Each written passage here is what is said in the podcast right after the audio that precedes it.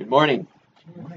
Well, if you have your Bible still handy, would you please turn with me to our main text for this morning's message, Matthew chapter 16, verses 13 to 20. Matthew 16, verses 13 to 20. When Jesus came into the coasts of Caesarea Philippi, he asked his disciples, saying, Whom do men say that I, the Son of Man, am? And they said, Some say that thou art John the Baptist, some Elias, and others Jeremiah or one of the prophets. He saith unto him them, But whom say ye that I am? And Simon Peter answered and said, Thou art the Christ, the Son of the living God. Jesus answered and said unto him, Blessed art thou, Simon Barjona, for flesh and blood hath not revealed it unto thee, but my Father which is in heaven. And I say also unto thee, that thou art Peter, and upon this rock I will build my church and the gates of hell shall not prevail against it. And I will give unto thee the keys of the kingdom of heaven, and whatsoever thou shalt bind on earth shall be bound in heaven, and whatsoever thou shalt loose on earth shall be loosed in heaven. Then charged he his disciples that they should tell no man that he was Jesus the Christ. And may God the Holy Spirit grant us the wisdom to understand the text before us this morning. But as always, let's approach the Lord in prayer first. Father in heaven, we are so thankful for the Word of God which we have in our hands this morning. And we are assured that it was not only preserved and inspired by the Spirit of God, but that it is also a living word, that it does not change, that it is profitable for reproof, for doctrine, so that we might know how to live before a holy and a righteous God. And so we ask thy blessing this morning upon this message, Lord, that it might strike to the heart and to the soul for we ask it in our Savior's name always. Amen. We have before us the most precious passage of Scripture, for in it we find the central theme and object of our faith. Our Lord, we are told, came into the coast of Caesarea Philippi and asked his disciples one of the most important questions that ever a man can be asked whom do men say that I, the Son of Man, am? The answer to that question will certainly reveal the state of a man's heart and his standing before a holy and a righteous God.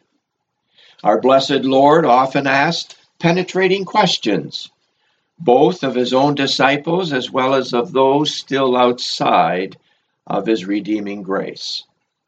For a properly phrased question always leads one to a properly framed answer, an answer that reveals the spiritual state of mind. And so the disciples give our Savior what they believe seem to them to be honorable identifications. Some say that thou art John the Baptist, some Elias, and others Jeremiah or one of the prophets. Now, these are all legitimate answers, for there were those who believed him to be John the Baptist, risen from the dead. Herod said of Jesus in Matthew 14 1 2 that Jesus was John the Baptist, risen from the dead. We read verse 1 and 2 of Matthew 14. At that time, Herod the Tetrarch heard of the fame of Jesus and said unto his servants, This is John the Baptist, he is risen from the dead, and therefore mighty works do show forth themselves in him.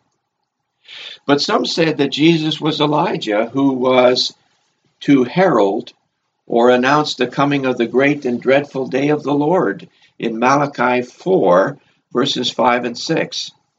Behold, I will send you Elijah the prophet before the coming of the great and dreadful day of the Lord.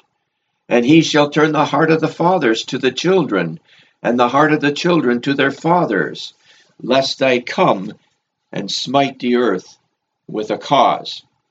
Still others said that Jesus was Jeremiah or one of the prophets.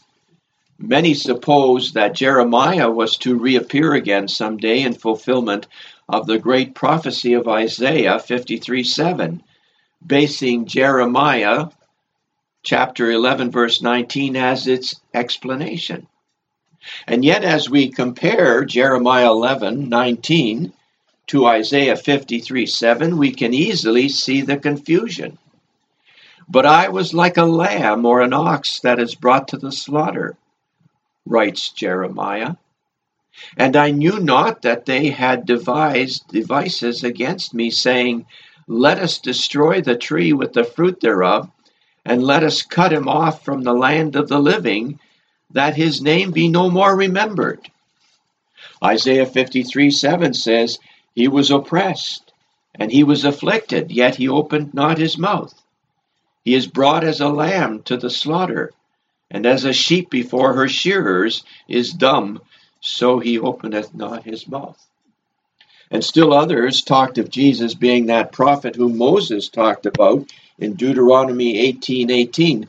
I will raise them up a prophet, we read in Deuteronomy 18:18, 18, from among their brethren, like unto thee, and will put my words in his mouth, and he shall speak unto them all that I shall command him. And so you see, all of these identities were all partially correct of Jesus. But Jesus was much more than that. And so he asks his disciples the next question, wanting to hear what they personally believed him to be. But whom say ye that I am? Never mind what the others say or believe about me. What do you believe about me? Whom do you believe I am? There can be no more important question than this one. To miss the mark on this one is enough to lose one's soul for all of eternity. If we do not have the right Jesus, then we can never hope to have eternal life and the forgiveness of sins. Thou art the Christ, the Son of the living God, confesses Peter in verse 16. And what Peter was saying in short was this As the Son of the living God, Jesus was co equal with the eternal Father, co creator of this marvelous universe, one who had no beginning and therefore has no ending. He is himself God come in the flesh. No man, no matter how intelligent, no matter how well educated, could ever come to this conclusion on his own. This kind of enlightenment and understanding about the person of Christ comes only by direct revelation by God Himself, as we see in verse 17. Blessed art thou, Simon Barjona, for flesh and blood hath not revealed it unto thee, but my Father which is in heaven. O dearly beloved, is it not a most precious gift to receive divine revelation? The truth about the works, the person of Jesus Christ our Savior. How else can one ever entrust them with their souls for all eternity unless we, through faith, know him to be the eternal Son of God who came to this sin ruined earth in the form of man to die on the cross of Calvary for our sins. But then we read in Matthew 16 18, And I say also unto thee that thou art Peter, and upon this rock I will build my church, and the gates of hell shall not prevail against it. And what Jesus was saying to Peter was this Peter, I am the rock of salvation. I am the one upon whom I am going to build my church.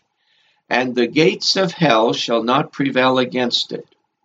In other words, no effort by Satan and his hosts will ever be able to destroy my church or to prevent its testimony. And so this brings us to our first major point in our message this morning, entitled The Church's One Foundation is Jesus Christ. The apostle Paul reminds us in 1 Corinthians chapter 3 verse 11, for other foundation can no man lay than that is laid, which is Jesus Christ. And then again in Colossians 1:18 we read, and he, Christ, is the head of the body, the church, who is the beginning, the firstborn from the dead, that in all things he might have preeminence. We are now in the age or dispensation of grace. The dispensation of law has passed away with the death of our Savior, who came to fulfill the law. With his death and resurrection came the church age, or more often called the age of grace. Upon the night that our Savior was to be betrayed, he instituted the Lord's Supper, which is and was to be an integral part of his church. The church of today has very little resemblance to the church as instituted in the New Testament. And the reason for that is because man has inserted himself as its head. What I would like for us to look at in the next few moments is what the scriptures teach about the church. First and foremost, it is the word itself, church, which comes from the Greek word ecclesia, which means a calling out. So the church is not a building, nor a program, nor an organization, but a people, a people called out by God. The day of Pentecost was the day in which the church had its beginning. Now, the day of Pentecost came 50 days after the Lord's resurrection.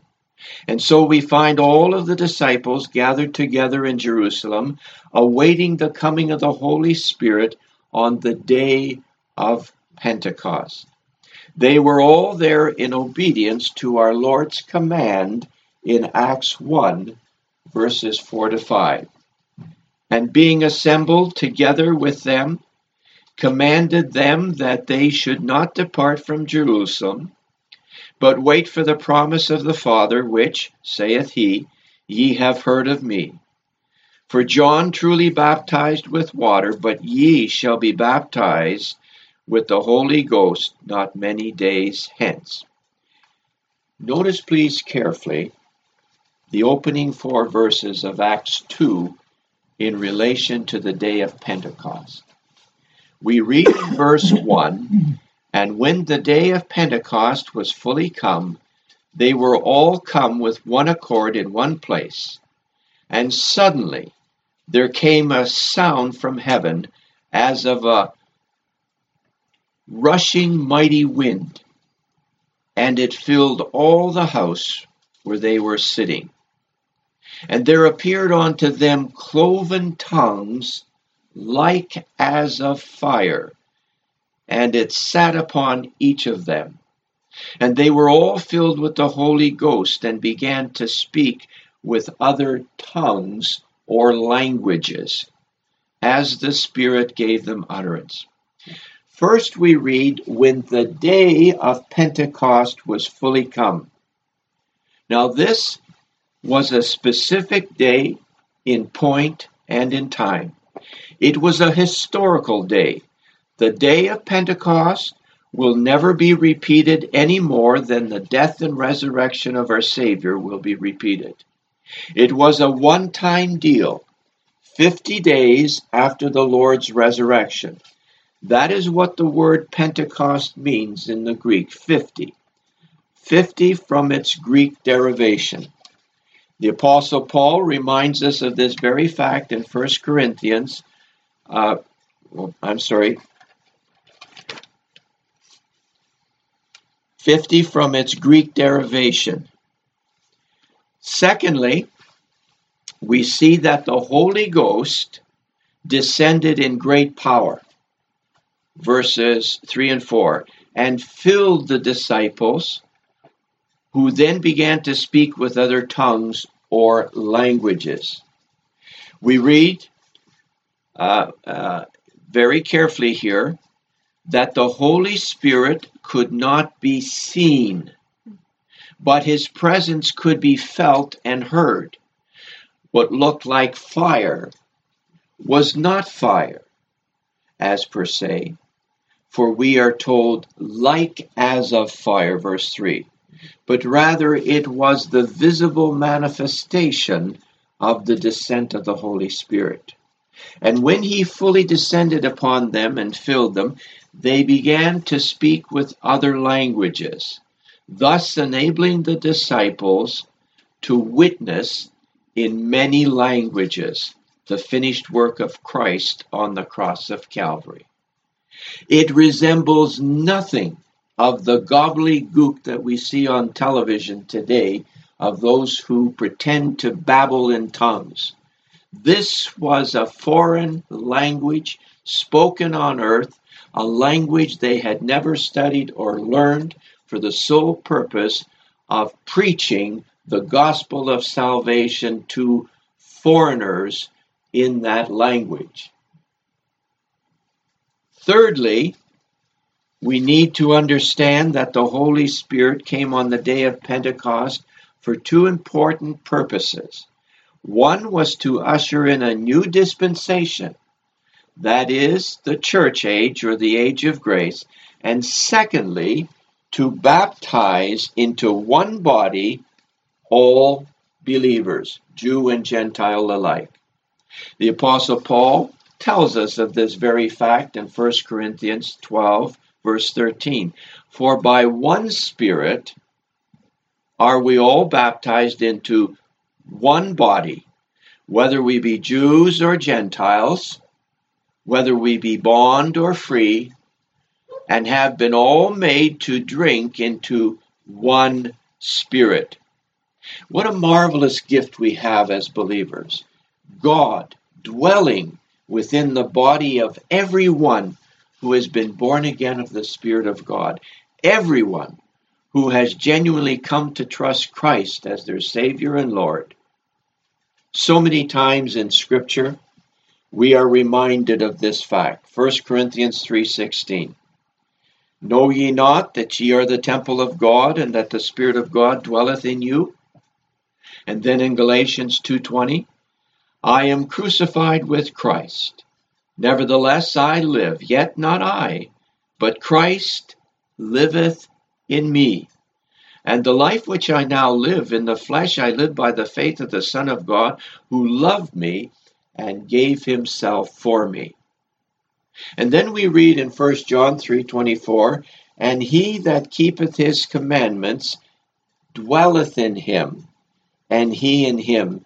And hereby we know that he abideth in us by the Spirit which he hath given us.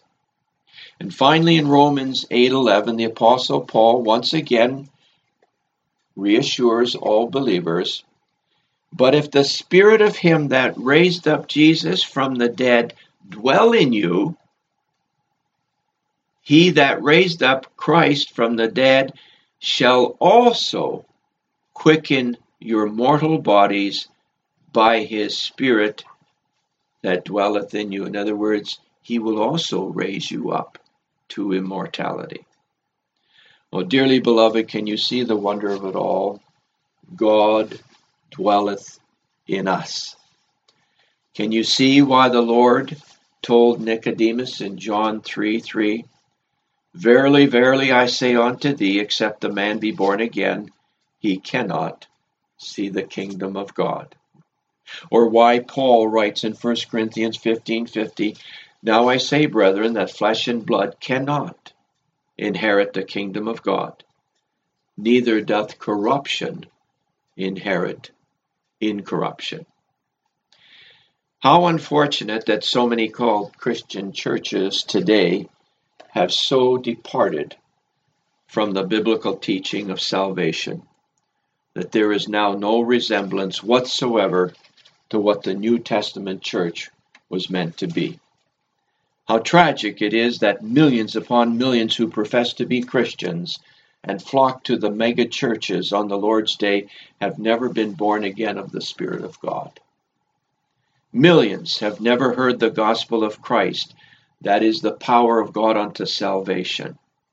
Millions know nothing of the Christ of Calvary, nor of the crucified life. Well, dearly beloved, what we practice at Faith Bible Assembly is not popular. It is not entertaining. It is not exciting to the flesh. But we practice it because it is what the Lord commanded us to do. We practice it because Christ is the head of church, not men. We practice it because the Spirit of God who dwells within us constrains us to be obedient to our Lord's loving commands.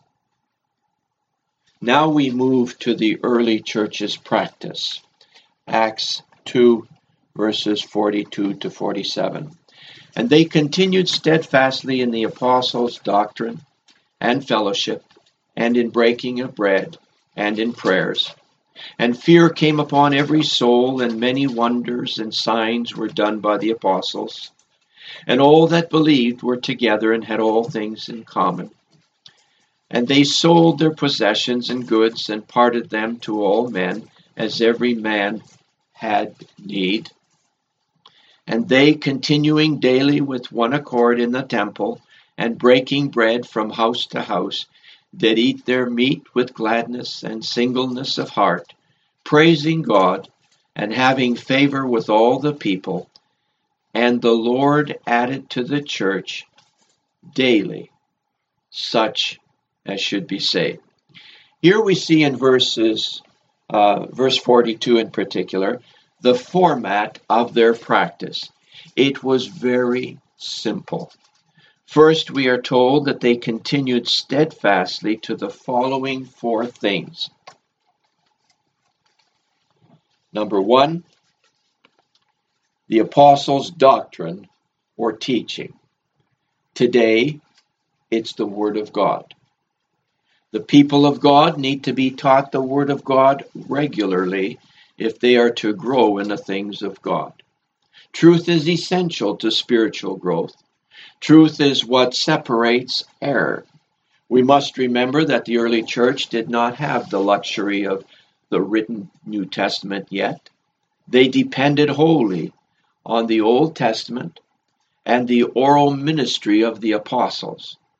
Since the apostles were divinely appointed and divinely taught, the teaching that the early church received came with great power, power that changed lives. So teaching was an integral part of the early church's practice. Then, number two, they met steadfastly for fellowship. It was part and parcel of the teaching together. Unfortunately, this aspect is greatly re- neglected by the church today. There seem to be other activities more important to many who profess to be Christians. Many have the attitude, oh, I can uh, worship God where I am. I can worship Him outside, by the stream, on the back porch as I read my Bible, or I can stay at home and listen to so and so on the radio or television. But this is contrary to the teaching of Scripture. We are commanded in Hebrews 10, verse 25, to not forsake the assembling of ourselves together, as the manner of some is, but exhorting one another, and so much the more as ye see the day approaching, that is, the day of his return. Fellowship is a wonderful thing. Fellowship brings believers closer together. Fellowship strengthens our faith and our convictions concerning the things of God. Fellowship encourages us to pray for one another more fervently and more intelligently as we come to know and to love each other more so. Fellowship strengthens the local church more than anything else. Small assemblies need strong fellowship if they are going to survive the challenges that face them in a hostile environment. Without strong fellowship, there will be no strong missionary outreach. Instead of what often follows is a slow dying death. Then we read that number three, they were steadfast in the breaking of bread, and that they broke bread often as they met from house to house. Here is the heart and center of our worship, the Lord's Supper. It was his dying request, as many have put it Take, eat, this is my body which is broken for you. This do in remembrance of me. This cup is the New Testament in my blood. This do ye as oft as ye drink it in remembrance of me, writes Paul in 1 Corinthians 11 24 to 25.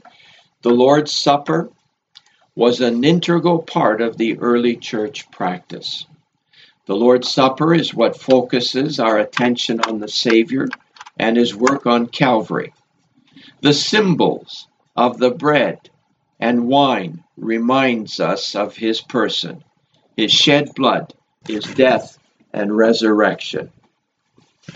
When we meet around the Lord's table, we are reassured of his love and mercy and grace as exemplified through his sacrifice for us.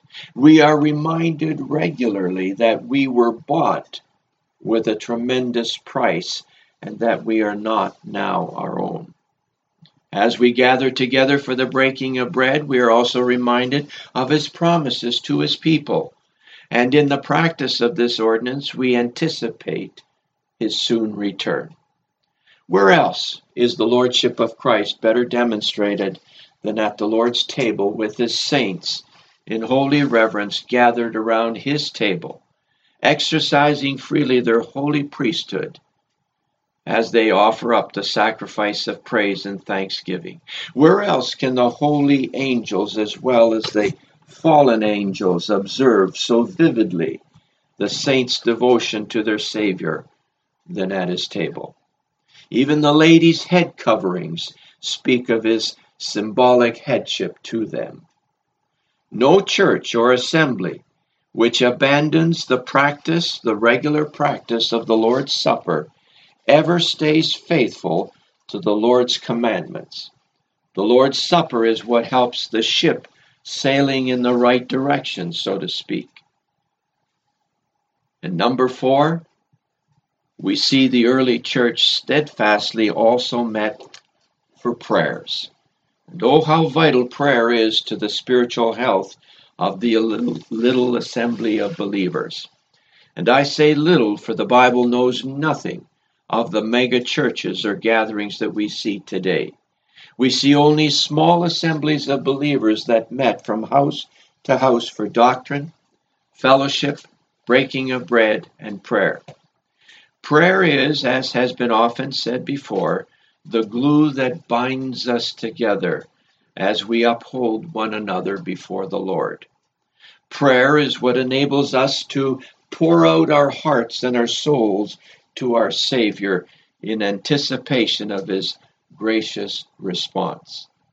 Without prayer, there can be no meaningful spiritual growth, since prayer is what reveals our utter dependence upon the Lord and our intimate walk with Him.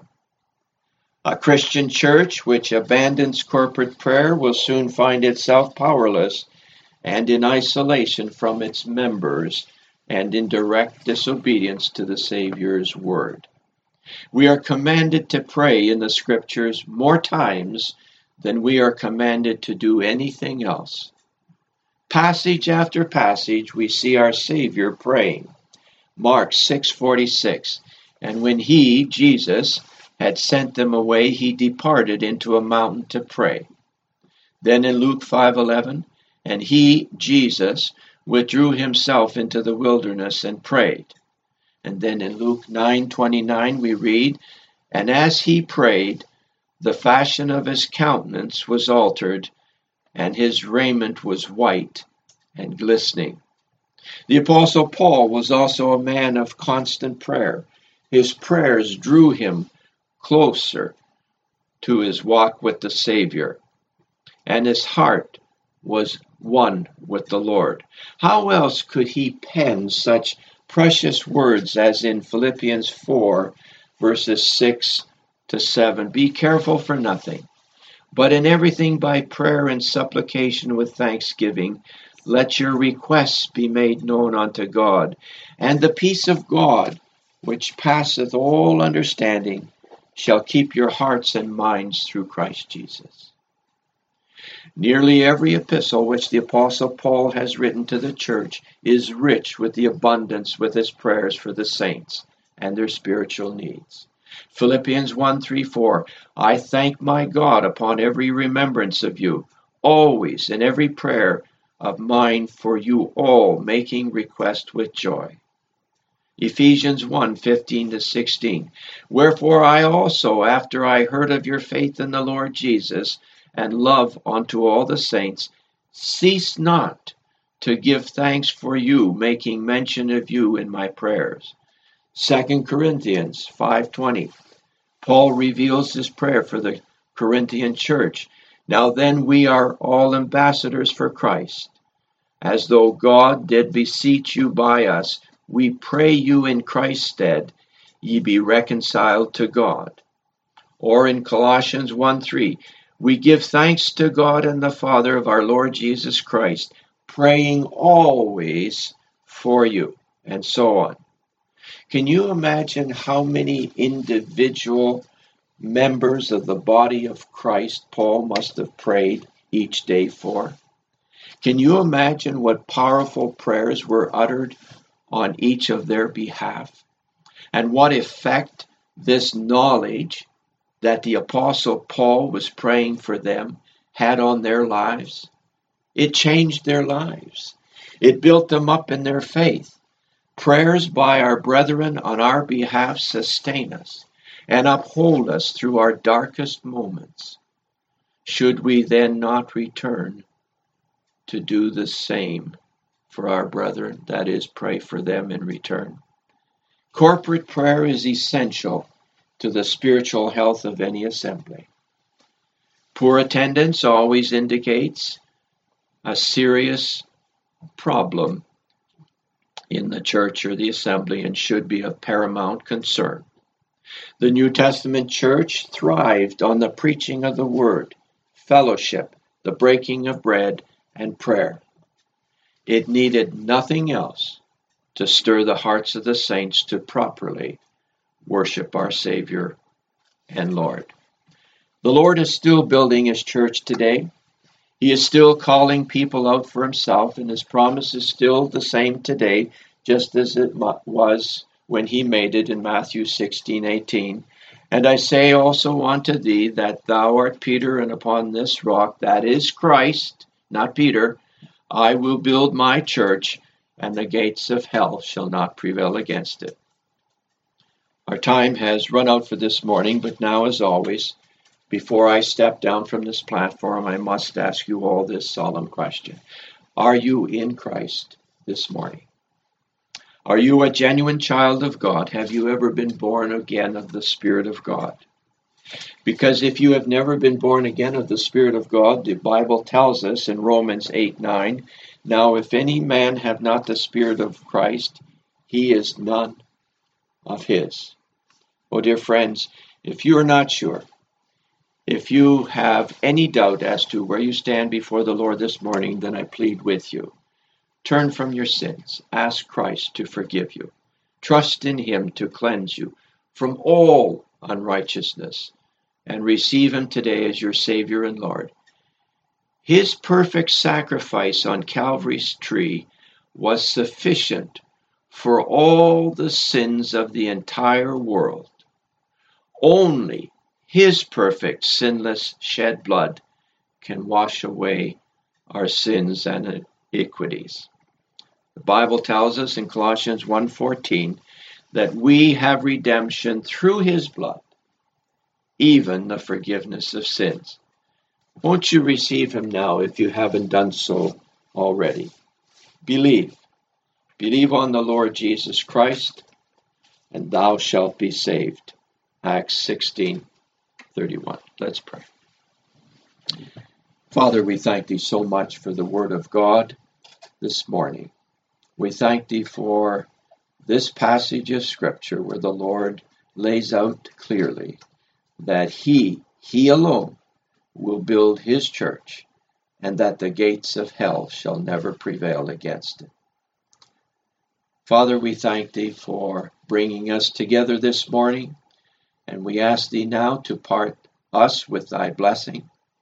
And if the Lord be not come, may it please thee once again to bring us together next Lord's Day, for we ask it always and for the glory of our Savior, the Lord Jesus Christ. Amen.